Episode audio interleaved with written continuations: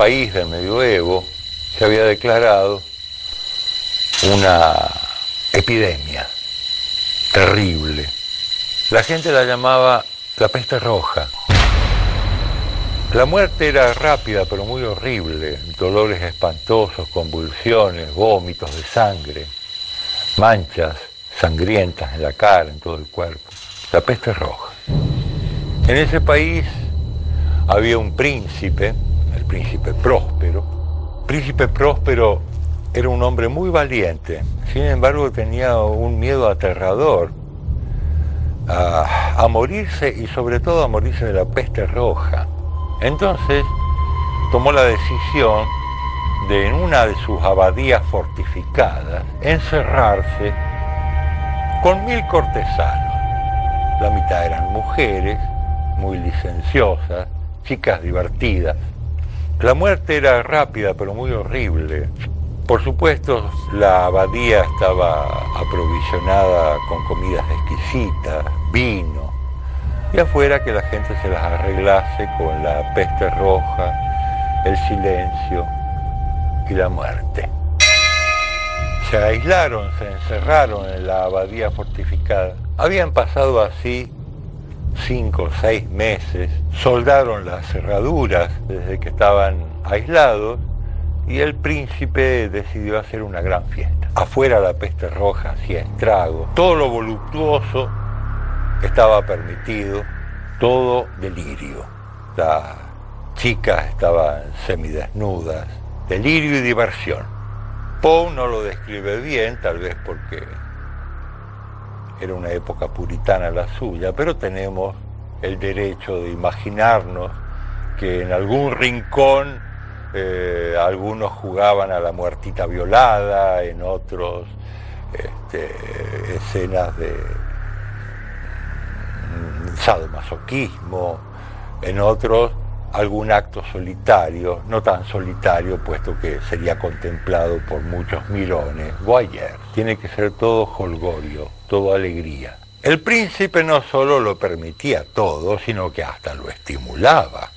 Delirio y diversión, todo delirio. No quiero nada que no sea delirio. Aquí.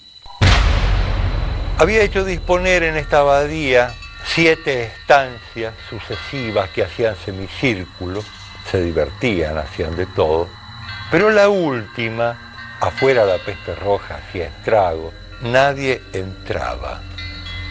Estaba íntegramente cubierta, techo y paredes de terciopelo negro y los vitrales rojos. En esa estancia tan particular había un enorme reloj de péndulo construido con ébano negro. Cada vez que sonaba el reloj, todo y todos se detenían. No, no podían seguir bailando, no podían seguir con la joda. Y como todo llega en este mundo, por fin llegaron las 12 de la noche. 12 campanadas. No terminaban nunca las 12 campanadas parecían ser 200.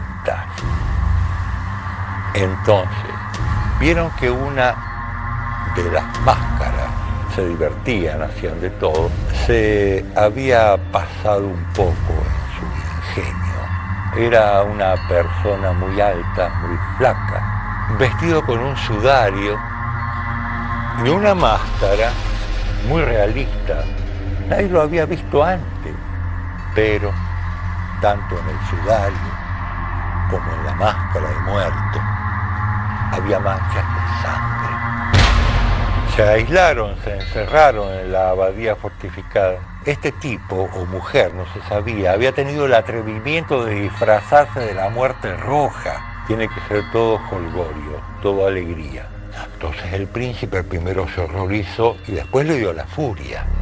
¿Quién es el miserable que se ha atrevido a venir a faltarnos el respeto. Sáquenle la máscara ya mismo sin falta, porque así tenemos que saber a quién vamos a ahorcar. Varios cortesanos, al oír la voz del príncipe, la voz de mando, se acercaron a esta máscara para sacarle justamente la careta. Pero no llegaron a hacerlo porque se puso en marcha con un movimiento muy solemne, lento, despacioso, hacia el príncipe. Entonces el príncipe sacó su espada y en el momento en que iba a atravesarlo con su espada, la máscara se dio vuelta y lo miró. Entonces el príncipe próspero cayó muerto sobre la alfombra. La muerte era rápida pero muy horrible. Los cortesanos, llenos de odio y de furia y de miedo, se abalanzaron sobre el enmascarado, le arrancaron el sudario, le quitaron la máscara. Y abajo no había nada. Estaba todo vacío. Ahí comprendieron quién era el que los había venido a visitar como ladrón en la noche. Era la propia muerte roja. Y así uno tras otro, tanto las mujeres como los cortesanos, uno por uno, fueron muriendo, fueron cayendo uno tras otro.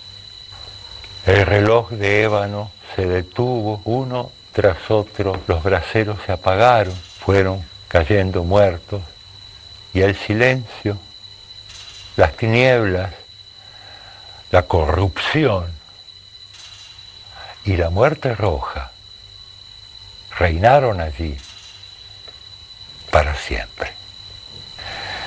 La máscara de la muerte roja, Edgar Allan Poe.